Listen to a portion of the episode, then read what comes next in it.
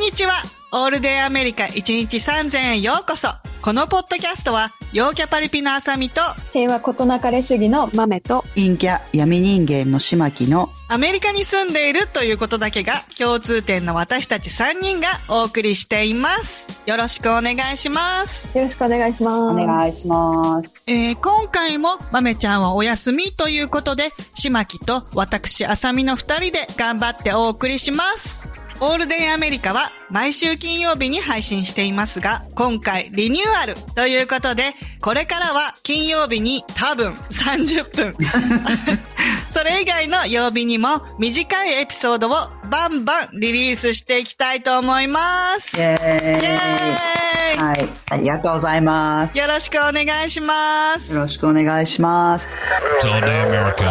はい。今回は自分に厳しすぎる奴らに次ぐ第2弾です。えー、そうですね。日本ではですね、まあサービスですとかね、普通に過ごしててですね、まあ電車とかもそうですけれども、うんあ、もう、とにかく時間は正確だし、丁寧ですし、もう、行ったらやっぱり、過ごす方は非常に快適なんですよね。うん。で、ただですね、それを提供する人たちっていうのは、やっぱりそれだけのものを提供しようとすると、あの、すごいやっぱり労力を割かないといけないわけで、うんあの、いろいろね、やっぱりね、悩みが尽きないんですよ、どうしても。うん当たり前ですけれどもね。そうなんだよね。そう。なんかちょっと皆さんね、自分に結構厳しくいらっしゃるので、まあね、あの、いろいろと悩みが尽きないわけですけれども、まあちょっとね、今日はね、そんな感じのことに、まあ、違う観点からも、あの、見ていけたらなと思っています。うん、そうだうん。ね。なんかちょっとね、その渦中にいると、ああ、もう、こんなことしちゃった。もう、私はなんてバカなんだろうとか思っちゃうんですよね。うん、どんどんね。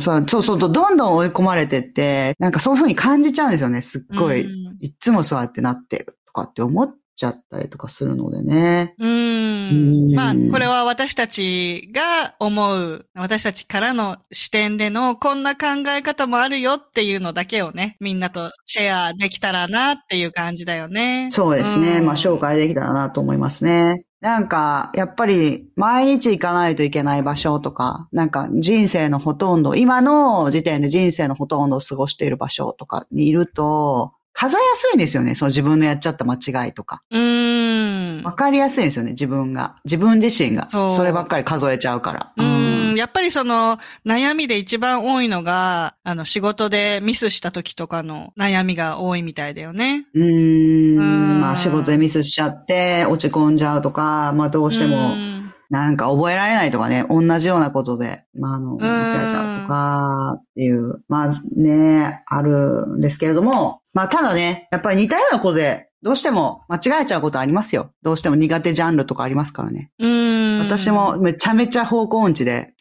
あそうなの車、そうなんですよ。ものすごい方向音痴で、こっちのスーパーとかって大きいじゃないですか。ああ、うん、わかる。で、なんか奥の方。方入っちゃうと、どこが出口なのかわからないとか、結構方向音痴あるあるだと思うんですけど、私本当に出れないんですよ。あの、たまに。にどこに、どこにレジがあるかとかわかんなくて、あれどこだろうって思ってる間に、うん。お会計する時間もないぐらい時間が迫っちゃうとかって結構あるんですけどね。迷路みたいになっちゃってんじゃん。いや、本当にそうなんですよ。だから、あの、子供用の、あの、ほら、今、ハロウィーンだから、あるじゃないですか。うんなんか、ヘイズで固めて、なんていうんですか、干し草で作った迷路みたいなやつあるじゃないですか。メイズ？はいうんメイズコーンメイズあるあるある。コーンメイズ。うん、コーンメイズとかありますよね。あんなんだ私全然出てこれないうん。です、あ、でもそれはあるかも。あの、島木背低いから、はい何？はい見えないじゃん。まあ、私もだけど、そう。なんか商品がどこに置いてあるとかも、上にね、すごい高いところに、ここのアイルは何々が置いてますとか書いてあるんだけど、なんかないなって。ないなーって。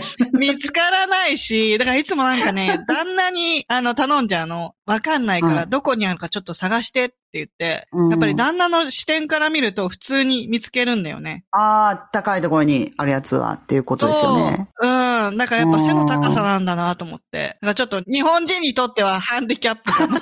あ、でも、なんか私がね、思うのはね、でもね、うんそういう人はね、下の方にあるやつはね、絶対にね、背が高い人よりも見てると思うんですよ。だそうから、だよね。うん。はい。なんかやっぱり、私はすごい方向音痴でいろいろこう、行けないんですよ。思っている場所とかにも絶対。うんうん。ナビがないと。でも、まあそうは言っても、やっぱり、その代わりに、絶対にいいところがあるわけですよね。その人うの。ん。で、それにね、気がつきにくいんですよね。どうしても。同じようなことで間違えちゃうと。そうそうそうそう。本人は気がつきにくいし、あと、その、同じようなことで間違えちゃうと、その会社とか。かその同じ環境にいるから、またこれだ、またこれだって思っちゃうんですよね。うん。だから、声かけてもらえれば、こう、自分も、ね、あ、しょうがなかったんだなって思えるけど、誰にも、うんあの、it happens ってよく言われるんだけど、アメリカだと。うん。いや、うんあるよ、まそういうことあるよっていう感じで。うん、うん言ってもらえるとまた違うよね。ほんと一言でも。うん。そうですね。あとまあ、多分ね、自分をや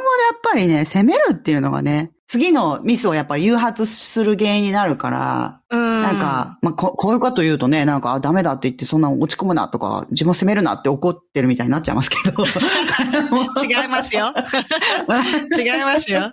うん、だだけど、そ、それ自体にはね、あんまり意味がないっていうか、なんかやっぱり落ち込む必要は絶対ないっていう感じなのでまあ。どうしても落ち込んじゃうじゃん、本人は。本人が一番ねミスしたことに分かってますからね。づいてるし、一番傷ついてるから、やっぱり周りの人は、そこをね、うん掘り起こす必要はないと思うんだよね、私は。まあもちろんもちろん、はい。うん。だから、その、なるべくね、自分が、何、率先して、あの、うんああ、あるよ、大丈夫、大丈夫、みたいな。次から気をつけようねって言うようにしてって、こう、だんだんその波をね、広げていけたらいいんじゃないかなとは思うけどね。うんそうですね。うん。なん、か、ほら、浅井さんがほら、日本に行くと、うん。子供がわーってお子さんが泣いたりとかうん。するとね、外でね。そうするそうそうそと、やっぱりどうしても注目を浴びちゃうわけですよね。うん。そうなんだよね。なんかね、こう、アメリカで私は結構甘やかされて子育てをしてるから、はい。アメリカだとこう泣いたりとかすると、他のなんか通りがかった人があやしてくれたりとか、はいはい。あら可愛いわねって言ってくれたりとか、よく言わわれたのが、あの、赤ちゃんは泣くのが仕事だからねとか、うんうん。あの、肺が強くなるねとか、うん。あの、すごい言ってくれるのよ、なんか、こう、ちょろっとね。うん声かけるんですよね。そうそうそうそう。うん。で、あの、嫌な人は、もう、ストレートに嫌な顔してくるし、あ。の、うん、そうそうそう。うん、どうにかしなさいよ。よね。そうそうそうってう言ってくれるんだけど、日本に一時帰国した時に、なんか、本当ただただこう見つめられるね、あー。なんか、それ難しいですよね。やっぱり。言われないって、な、な、本当は見てくるけど、うん、可愛いって思ってるのか、わからない。そう、あの、嫌だって思ってるのか、迷惑なのかっていうのがわかんないから、あの、私としては、あ、迷惑なんだなって、すごい嫌なんだなってっていうことですよね。取っちゃうんだよね。ううんん。で私なんかほら、日本にね、独身で若い頃住んでた時は、もうなんか、はい布切れ一枚みたいな格好して、電車とか乗って、はい。全然人目とか気にしないね、人だったのに、やっぱり自分の子供ができて、日本に帰った時に、その時に、そう、周りから見られるプレッシャーっていうのはなんか全然違ったんだよね。なんか自分はなんて思われても全然いいんだけど、そうん自分の子がなんか、あの、ダメって思われるっていうのがすごい多分嫌だ辛いわけですよね。そう。で、なんか、あもう迷惑だから、とにかく、ああしなきゃ、こうしなきゃ、みたいな、すごいプレッシャーがあったんだよね。で、ああ、なるほどね。いや、それすごい話だと思う。なんか自分のこと、そうですよね。だってお母さんは、すごい楽観的で何にも心配しないみたいな感じの人でも、お子さんのことでは、もう他の人の100倍ぐらい心配性になったりとかしますもんね、どうしてもね。そうそうそうそう。うんだから、その私の中に今までなかったものが見えてきた感情ですよね。。うん。そうそうそう。あ、こんなこともあるんだ、みたいな。うん、そうか、そうか。そうそうそう。なんかだから、あの、声をかけてもらえるっていうのはすごい大きいことだったんだなって気づいたんだようんね、その時にね。ああ、うんなるほ。どね。本当は、その、お母さんたち、他の、何ですか？お母母さんたちに限らず、もうそのお子さんがそうやってなってて、見てる人たちだって、あ、お母さん大変だなとか、あの、うんあ、お子さん可愛いねとか、って思ってるかもしれないけど、伝わらないわけですもんね、それはね。伝わってこないですもんね。言葉にしないからね。うん。うん。うん、なるほどね。だからその小さい社会の中にいると、うん。気づかないわけよ。もうそれが当たり前になっちゃうから。ああ、でそうかそこそうかそうか。そう、そこから抜け出した時に初めて外から自分を見て、あ、うんこんな風になっちゃってたんだ、みたいな。すごい自分が悪いっていう風に置いちゃってたっていうか、うん、うん気あづくあわけだよね。あ、でもそれ結構なんか、それと、だから似たようなことを意外とみんなしている可能性が高いってことですよね。その、いが、うん仕事のミスのこととか、あの、仕事覚えられないとかも、周りの人はね、意外と気にしてなかったりするんですよ。うん。あうん。たまに、ああ、あの子ね、た、あそうだね、ちょっと間違えちゃったねとかっていうぐらいのネタにはするかもしれないけど、そんなずーっとね、うんあいつがこうでこうでって、もしそうだとしたら、そいつが異常なだけだから、そんなのほっとけばいいわけですよ。その人はそもうね、の人は誰にでもやるから。そう。そうそうそう。特別。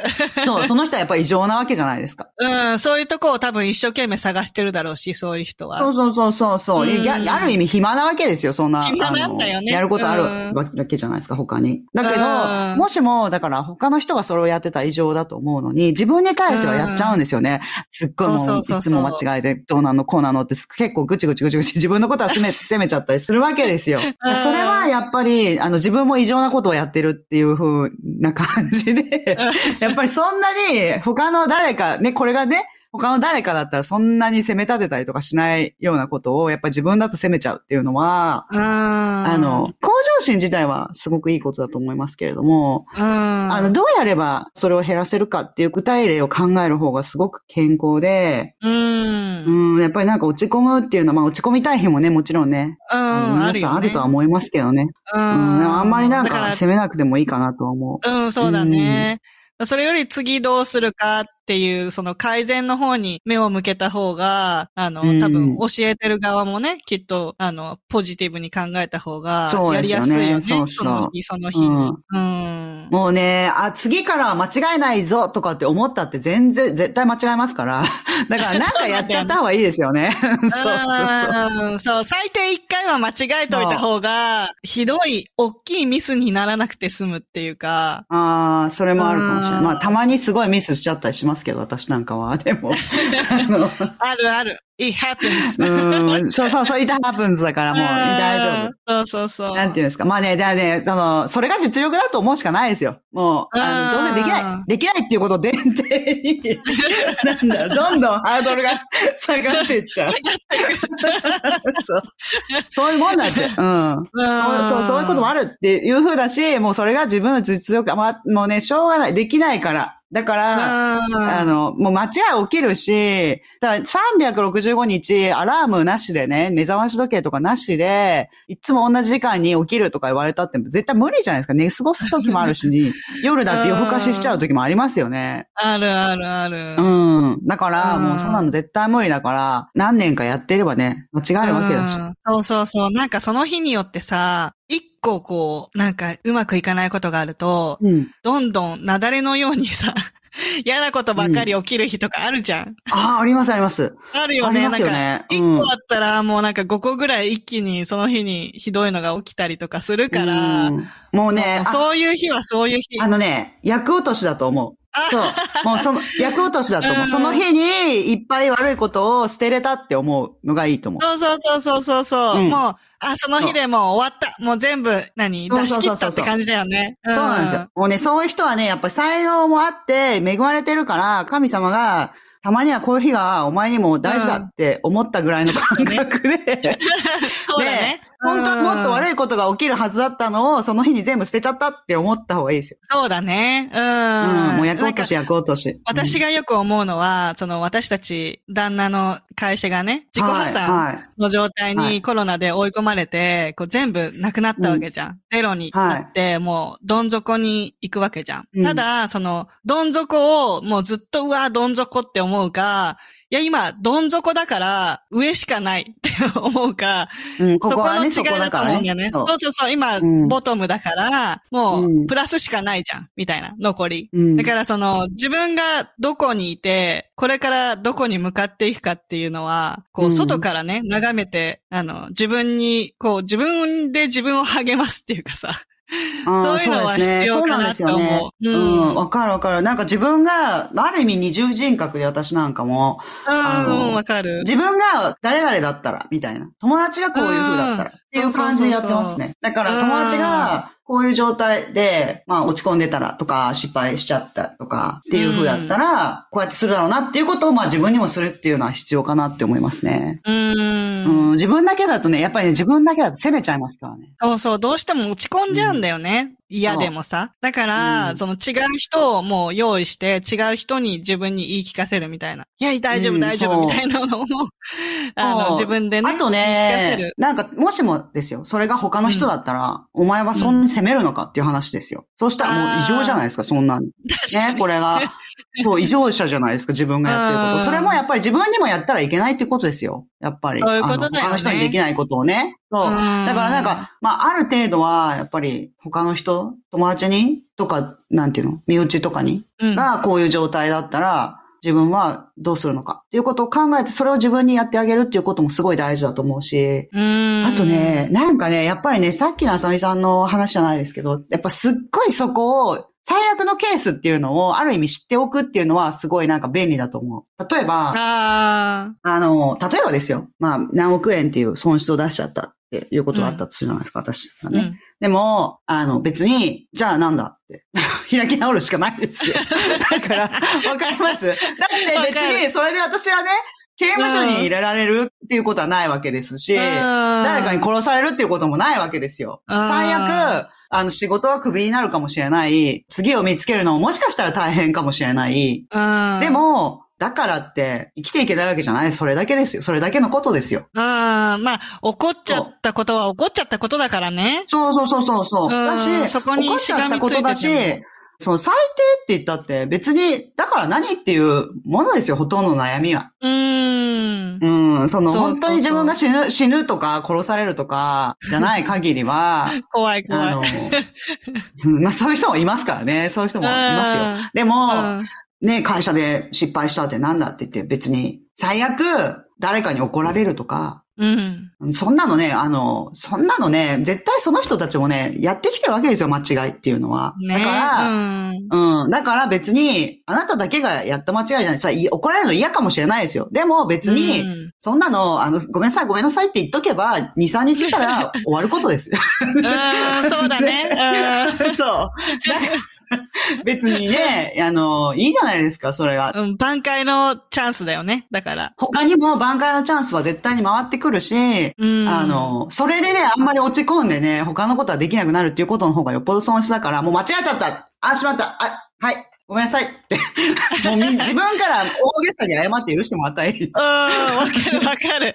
なんか、その、私にとって、何？時間の無駄じゃないかってことを考えることが多いかな。なんか自分にとって、その、悩んでる時間に楽しいこと考えた方が自分が幸せなんじゃないかっていう。あうーん、感じで、私はこう、なるべく自分にとって、すごい、あの、大事な時間かどうかっていうので判断するかな。なんか、すごい悩むことが必要な時間だったら、もう、とことん悩んで、解決して、前に進むみたいな。うん。そう、悩むっていうこと自体にあんま意味ないから、なんかこう、次はじゃあどうするか。あ、ここで間違えちゃったの。じゃあ次こうしようっていうことを決めちゃったら、すごい気が楽になりますから。そうそうそうん、なんかね、あれなんですって、こう、例えば、仕事で失敗したとするじゃないですか。そうしたら、じゃあ、なんか、あの、趣味でとか、恋愛でとか、なんか他のことではやっぱり発散できないですよ。やっぱり仕事に向き合うしかない、うん仕事の悩みは。でう。も、うん。あの、それ、だけど、間違っ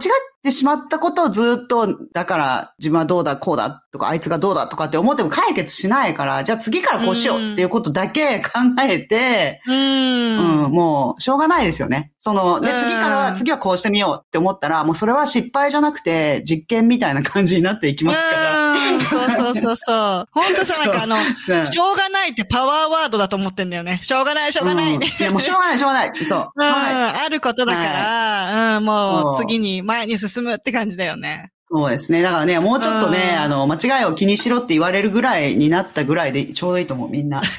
やっぱりね、真面目なんですよ。じゃあ。アメリカ人アメリカ人もそうだし、ちょっと気にした方がいい時あるいや、でもアメ。リカの人でもね、やっぱりアメリカの人もね、内心はすごい気にしてるのに、外には出さない人とかもすごく多いんですよね。うん、そうそうそう。だからあれもね、いやもういいと思うよ。本当に気にしなくていいんだからっていうことは 言っていきたい。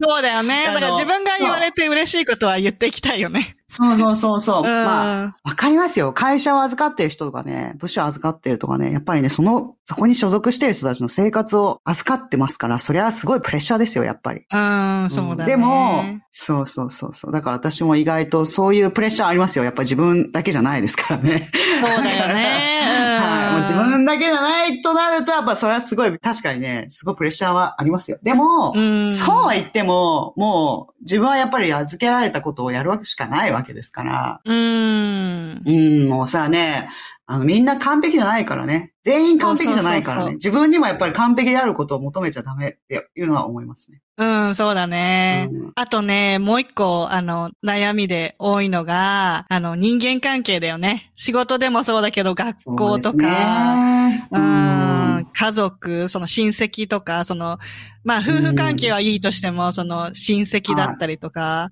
人間関係で悩みって親戚と結構。か微妙親戚とか。微妙すぎる。本当だよね。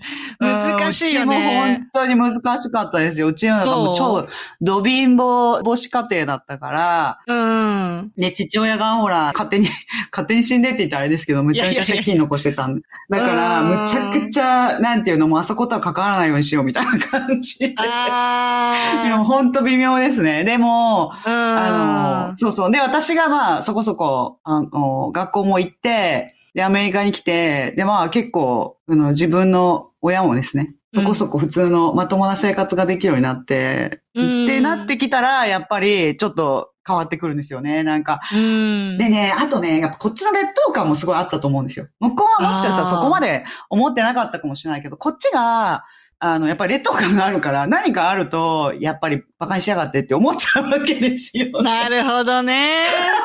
うんいや、それも絶対あったと思う。うん。うん。向こうはわかんないですよ。向こうは逆に気を使ってそっとしておいてあげようって。ね。あそこは大変だから、そっとしておいてあげようとかって思ってる。うんあの、積極的に助けられるほどじゃないけど、でもせめてそっとしておいてあげようって思ってたかもしれないじゃないですか。うん。で、も、そういういいことっていうのは私たちはやっぱり大変だから、それは伝わってこなくて、うんまあ、うちとは誰もどうせお付き合いしたくないよね、みたいな、こう、ひがみ根性で生きてるわけですよ。やっぱそこでも言葉が大事なんだなって思うな。本当大事、言わないとわかんないですもんね。で、私がなんかほら、親に仕送りとかしてるんですよね。で、まあうん仕送りっていうかまあ、何？母親はまあ生活費とか、まあそうは言っても、彼女もずーっと働いてきてるから、まあ、うんあの、自分の生活はなんとかなるんですけど、まあでも私はちょっと遠くにいるので、うん。で、一人じゃないですか。そうだね。で、一人だから、そこそこちょっといいところにね、あの、住んでてもらわないと、こっちも心配事があると、やっぱ思いっきり仕事とかできないですから。そうだよねから、家賃とか、そうそう、家賃とか光熱費とかは私が払ってるんですよ。で、うんうんうんまあ、生活費は自分でね、頑張ってっていう感じですよね。うんだから、それはもう、あの、お小遣いでっていう感じですよ。うんでも、いざそういう風になってくると、あの、私がやっぱりアメリカにいるから、いやーちょっとなんか、うちの娘もアメリカ行きたいって言うんだけど、とか、こう、うんうちの誰々がこういう事情があるから、ちょっと、あの、アメリカに遊びに行ってもいいとか、いろいろ聞かれるわけですよ。うん。うん。で、本当に、あの、仲悪かった人とかもいるんですよね。本当に仲悪かった親戚とかもいるんですよね。いるよね。そうそうそうそう。そういう人は、まあ、さすがに親は聞いてこないですけども、うん。うんまあ、子供の立場である人は、普通にちょっと、何困ったことがあるから頼ってきてくれたりとか、まあいろいろあるんですけども、うんそうう、んそういうことがあって、なんかいろいろ喋ってると、やっぱこっちの劣等感もかなりのものだったから、うん。さらになんか、なんかうまくいかなかったなって、だから喋ってみるっていうことはすごい大事だなとは思いますね。確かに、それはあるかもね。うん。そう意外と分かってなかったりするよね。はい。そうなんですよ。うんまあ、その時は、その時は喋っても分かんなかったかもしれないですけど、うん。あの、うん、でも、そういう心構え、自分が持ってることは全てではないことはすごい大事だなと思います。向こうもね、ああ、んま持ってないかもしれないですよ。そんな間違えたとか、あいつはこんなになんかできないとか、そんなこと思ってないと思いますよ。うん。意外とね。うん。それどころか、あの人はこんなに頑張ってるとかって思ってることもあるんですよ。う実はね。うんそう。で、それも伝わってなかったりとかするんですよね。うちの親戚なんかでも、その、うち、ひいおばあちゃんを、あの、介護したんですけれども、うんうんうん。もう、その時とかも、なんかこう、あるおばさんとかが、もうすっごいなんか、なんていうんですか。最初はそうでもなかったんですけどね。やっぱり2、3年ぐらいして見て、まあ4年ぐらい、うん3年半ぐらいでまあ死んだんですけど、その、うんうんうんあの、ひいおばあちゃんはね、介護をうちが始めて3年半ぐらいで死んだんですけど、その時とかも、うちの母親ですね。母親の側の親戚とか見てると、やっぱり借金も返したし、そうやってひいおばあちゃんとかも見たし、うん。なんやかんや言ってね、親戚側ではね、見てるとですよ、結構ね、尊敬されてるんですよ。へえ。そう、一目置かれてるというか、結構発言力あるんですよ。みんな言うこと聞いてくれる。うんでも、うんそれが、だから、本当にどん底の時は、うん。わからないし、ああの、その他の人たちだって、それがわからないじゃないですか。その、どういう状況なのか、どういう状況でああいう状況になったっていうのは、そんな細かくはわかんないから、うん。だから、そういう生活になっちゃうっていうことは、やっぱりあの人もおかしいんだろうって、まあ、な、なりますよね。ああ。うん。だから状況でやっぱり判断されちゃうけれども、あの、挽回する機会っていうのはいくらでもあるし、普普通にやってればね、いくらでもあるし、うん逆に言うと、その他の人たちがね、自分たちの生活とかね、自分のあのことを守ろうと思うとね、ある程度そうやってジャッジして、あの、距離を置かないといけないっていうことも、まあ当然のことだとは思いますよ。うん。だけど、喋ってみるっていうのは、うん。声に出してみるっていうのはめちゃめちゃまあ大事だなと思います、だねただまあなかなか言えない文化がありますけどね。うんまあ。ね、うん。日本うのんそういう文化あるもんね。そう、意外とね、うんでも、日本はなんか喋らない文化があるからこそ、ちょっと喋ると、あの、すごく聞いてくれるっていう、そうそうそう、うん。すごく聞いてくれる、素直に聞いてくれるっていう文化も結構あるなって思いますよ。なんか、あかに。アメリカとかやっぱりなんか喋るから、うん。中にはめちゃめちゃ嘘が上手い人とかもいっぱいいるじゃないですあかあ、。いるいる。いるよ。そう。だから喋ってても逆に信用できなかったりとかするんですよね。うん、あるある。うんでもなんか逆に喋りすぎちゃって、もうこじれてうんこじれてどうしようもなくなっちゃったりとか。そう、そう、そういうこともある。で、でっていうのが、あの、うちの旦那の、本当のお姉さんの旦那さんなんだけど、はいもうね、しばらく一緒に働いてたことがあって、旦那とそのお兄さんが。はいで、もうこじれてこじれて、どうしようもなくなって、で、うんそのお兄さんね、こう、周りの人全員奴隷だと思ってるような人な怖い、の。怖い。うん。そうそうそう。だから、怖い。うんうん。なんか、だんだんその奴隷感覚が家族にまで及んできて、私まで使おうとするようになってきて、うん。で、もう、最初こう、なんつうの、ちょっとこう、ね、一生懸命取り繕ろうとしたわけよ。はい家族だからね、仲良く最。初はね、だって別にそんなにめちゃくちゃな人だっていうことがわからないですもんね。そうそうそうそう。で、うんうんうんうんまあ話し合えばわかるみたいのも思もちろんってたし。もちろん。だって、あさみさんはその、旦那さんがね、やっぱりそういい人だから、そのお姉さんの選んだ旦那さんだから、ちゃんとした人だって思っちゃいますよね。そうそうそうそう。うん。でもね、あの、結局、うまくいかなくて、もうだから、最終的にはもう子供たちのことをすごい悪く言われて、はい。あの、地獄に落ちるとか言われて、もう、クロスラインでしょ。子供に、うん、それはダメだと思う。うん。そう、あの、毒ですよね、毒になっちゃう。んそうそうそう、クロスラインってなんていうの？まあ、一線超えたみたいな感じね、線を越えちゃってるよね。うんだから、そういう人とは、やっぱり、どうしても、もうスパッと縁を切らないと、毒がこっちまで回ってくるからね。うん。その辺は、この、何判断が難しいよね。人間関係っつっても。いやー、本当ですよ。だから、うんなんか、もちろん日本にもそういう人はいるとは思いますよ。すっごく、うんあの、外面が良くてってもいると思いますけれども、うん。あの、そうそう。で、まあ、それも、なんかもう本当に喋ってコミュニケーション取っていくっていうのはすごい大事だなと思いますね。あうの、んで、コミュニケーション取るからこそ、それはわかるわけですよね。すごくいいこともいっぱいあるし、まあ変な人に会うこともありますけれども。そうそうそう。うん で、変な人とはやっぱり関わらないのが一番。そうそうそうそう。でも、そのコミュニケーション取るから、変な人とは関わらない、変な人と見極め方みたいなのが上手くなってくるっていうのはあると思います。ああ、そうかそうか。うん。そうそうそうそうう。んだからあれね、結構練習ですよね、あれもね。みんな上手になるから絶対に。うんうんうんううんん、。やるしかないなって思いますね。うん、そうだね。そう、まあ嫌なんですけどね、人間関係ってね、めんどくさいんですけども。難しいよね。うんただ、なるべくやっぱり若い間の方が、その何億取られたとか、そういう話にならないわけですよ。すっごい騙されたとか。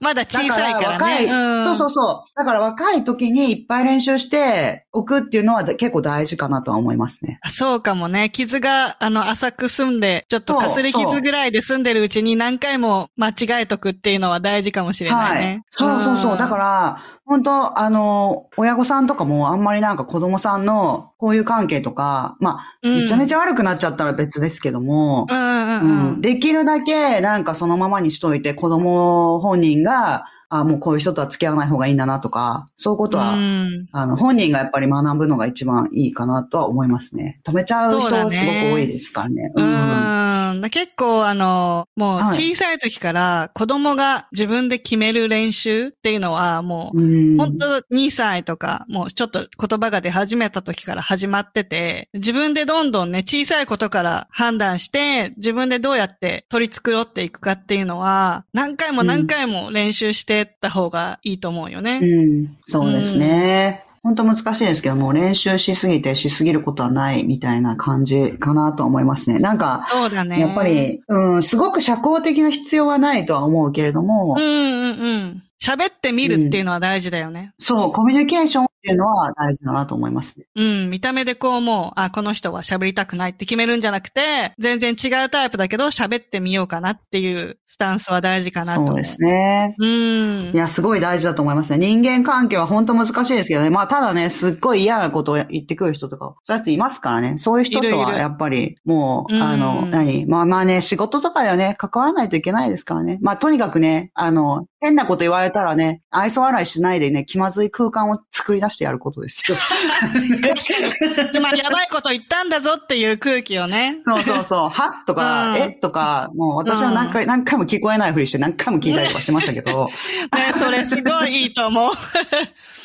シマッキーもさ、はいこの間言ってたけどさ、はい。やっぱり自分を大事にしてくれない人は大事にする必要ないって言ってたじゃん、そうですね。はい。いや、そうそうです。それはやっぱり自分を大事にしてないっていうことにつながっていきますからね。自分が。そうそうそうそう。だからそういう判断もいろんな人とコミュニケーション取るにつれて、あ、この人は私のことを大事にしてくれてないなっていうのが、うんうん。だんだん多分判断しやすくなってくると思うんだよね。そうそうそう。そうなんですよね。うんやっぱりね、異常な人にはね、嫌われた方がいいですからね。その方がいいですよ。わかる。本当おかしな人にうんは嫌われた方がいいですから、むしろ。楽だよね。むしろね。うんうん。そう。で、まあ、意地悪してきたら、それはまた別ですよ。うあのん。嫌われるだけじゃなくて、意地悪をしてくる人はまた別ですけれども、なんかね、うん中途半端に仲良くするから粘着されたりとかするのかな。こっちが、ねその人と仲良くしたいっていう感じを見せたりとかすると余計に粘着されたりするっていうのもあると思うんうですよね。あとなんかこう、いじめる人に対しては、私がよくやってたのは、あ、こいついじめても意味ないなって思わせる。うん。もうなん、か、いじめて楽しいってなる人っていうのは、はいやっぱり攻撃をされて弱ってる相手を見て多分面白がってるわけじゃん、あ、すごい傷ついてる、イエーイみたいな感じになってるわけじゃん、はい。はい。だから、私はなんか攻撃された時は、もうさらっとスルーって流して、あの、うんうんうん。言っても意味ないんだぞっていうのを、すごいこう、わかりやすく表現してたね。そうするともう次からうん。何も面白くないから、やらなくなるみたいな。まあね、まあ、難しいですよね。一人の、なんか、それで、ほとんどの人はそれでやめてくれると思いますけども、中にはやっぱり一人の人にし粘着してしつこくやる人、ああ、いるね。もう、それはもう言い返すしかないよね。そういうやっぱ異常な人がね、いますからね。うなんかね、よね。私が聞いた話でこれはすごく面白いなって思ったのは、うん。あの、4人ぐらいの女の子ですごいずっと意地悪されてて、で、でもそのいじめるグループってすごいヒエラルキーはっきりあるんですよね。うんうんうん、そういう、やっぱり支配と従属みたいな関係性を作っちゃう人たちだから、うん、いじめグループの中でもすごくはっきりと誰が一番偉いみたいなのあるんですって、どうしても。なんか対等じゃないですよね、もともと。だから、いじめられたら、その一番その中の立場の弱そうな人うん。に100倍返しするっていう話を聞きました。ねそれも作戦の一つだね。そうそうそう、んリーダーにやり返すとみんなですごい激しくやり返してくるけど、その中で一番立場が弱い子にやってると、リーダーはもともとやっぱり共感力が低い人だから、うん。あの、そんぐらいいいじゃんみたいな感じのなるんですって。そうすると、その一番立場が弱い人はだんだん自分がめちゃくちゃやり返されるから、やりたくないなってなってくるんですって。ああ、なるほどね。そうそうそう。そんで、その内部でね、で、その人がなんかだんだんやりたくないみたいな感じになってきて、その人は抜けたりとかするわけですよ。うんそうすると、で、次は、その 残った人たちの一番立弱い人に、また100倍ぐらい返す。うん。なんかやられるたんびにその人にめちゃくちゃやるんですって。うん。そうすると、別にもう自分は失うものないわけですよね。だってやり返せばいいじゃんって。で、うん、土台から崩していく感じ。そうそうそう、怒られても、だってあの人たちがこうやってしてくるからって言えばいいじゃないですか。まあもしかしたら自分が悪者にされるかもしれないけど、まあでも3番目の人にやり返してやり返してっていうことをしてたら、またその人がやりたくないなってくるんですよ。うん。で、結局リーダーはそれを助けてあげられないから、うん。自分がね、意地悪すればするほどその人に全部やってくるから、それを助けてあげられないから、本当にいいリーダーだったらやいじめがやめられるし、本当に良くないリーダーだったらその人が離れていっちゃって、結局リーダーとしての資質がないっていうことが明らかになってくるわけですよね。ああ、そうだね。そうそうそう。だからそれすごくね、なんかね、戦略的。まあ、もちろんその子いいかが、もあの、やり返せるっていうことが条件ですけれども、まあねそれも難しいよねん。それ自体は難しいですけれども、そうそう、それを聞いて、いや、すごいなって思いましたよ。いや、すごい。頭いい、頭いい。構、その、やってくる人っていうのは、やり返されないっていう自信がなんかない？そうそうそう。なんかね、そのぐらいね、思かってるんでしょうね。普通にやり返すとね。だから、そうそうそうなんか私なんかもやっぱり、あの、新卒でね、働いてた時なんかは、そういうふうに見えないんだと思うんですよ。言い返したりとか。うんうんうん。だから、あの、そうやってなんか言い返したりとか、変な、うん何、セクハラ的なこととかを言われて、え？え？とか言って、何回ももう、なんならその人が、そう、もう一回、あの、喋り始めてね、私が聞くから、あの、言い直そうとしてるところを遮るように、え？とか言って、言ってましたから、すごいびっくりしてた。そう。なんだろうね、うんなんか、絶対言い返さないっていう自信があるから、その、そうそうね。私もなんか、小学校の時になんか、女子全員敵みたいになったことがあって、その私はい結構群れないタイプだから、なんうん。か女子全員でこう、輪になって、伝言ゲームみたいに私の悪口を回してるわけ。ええ もうちょっと、ね本当にね、うん。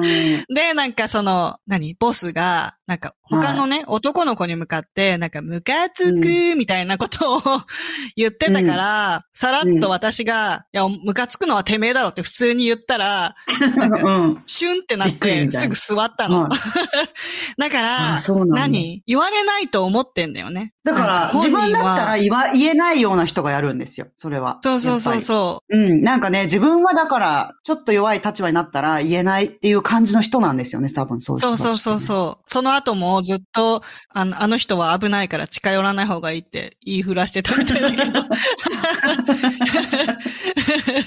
でも、なんつうの、その。グループに絶対入らなきゃいけないっていうのはないと思うんだよね。私は結構点々としてて、こっち合わなかったらあっちみたいな。なんか、うん自分のその何、キャラとかも全、全無視で、なんか、いろんなとこ転々としてる時期とかあったね。うん。はいなんか別に自分が居やすい場所があれば、全然そこに逃げ込んでいいと思うんだよね。うーん。人間関係って本当難しいですけれども、うん。まあ、ある程度、ある程度やっぱり自分で自分のことも守って、自分をせ決してあの、なんていうの、被害者ポジションで収めてしまわないっていうか、うん。いろんな人にね、言っちゃったりとかね、相談したりとかね、そういうのも大事だなとは思いますね。うん、そうだね。うんで、どんどんあの、うん逃げ道は作っていいと思うよね、私は。うん。なんかここが嫌だったらこっちに行く。で、この人が嫌だったらもう切るとか、もう自分でうんどんどん自分が居やすい場所を作ってっていいと思う。無理してうんステイするんじゃなくて。まあ、自分とね、完璧に会う人なんていうのはいないですからね、絶対うに。ん。だからなかなかいない。嫌なことが、うん、あっても、話し合える人であれば、うん。ね、こういうことがちょっと嫌だったんだとか、まあ嫌だったことを嫌っていうこと自体はすごい大事だなと思いますね。人間関係にとってはうん。それを言わないで、ねなんとなくうまいこといこうって期待したら難しいですよ。うん。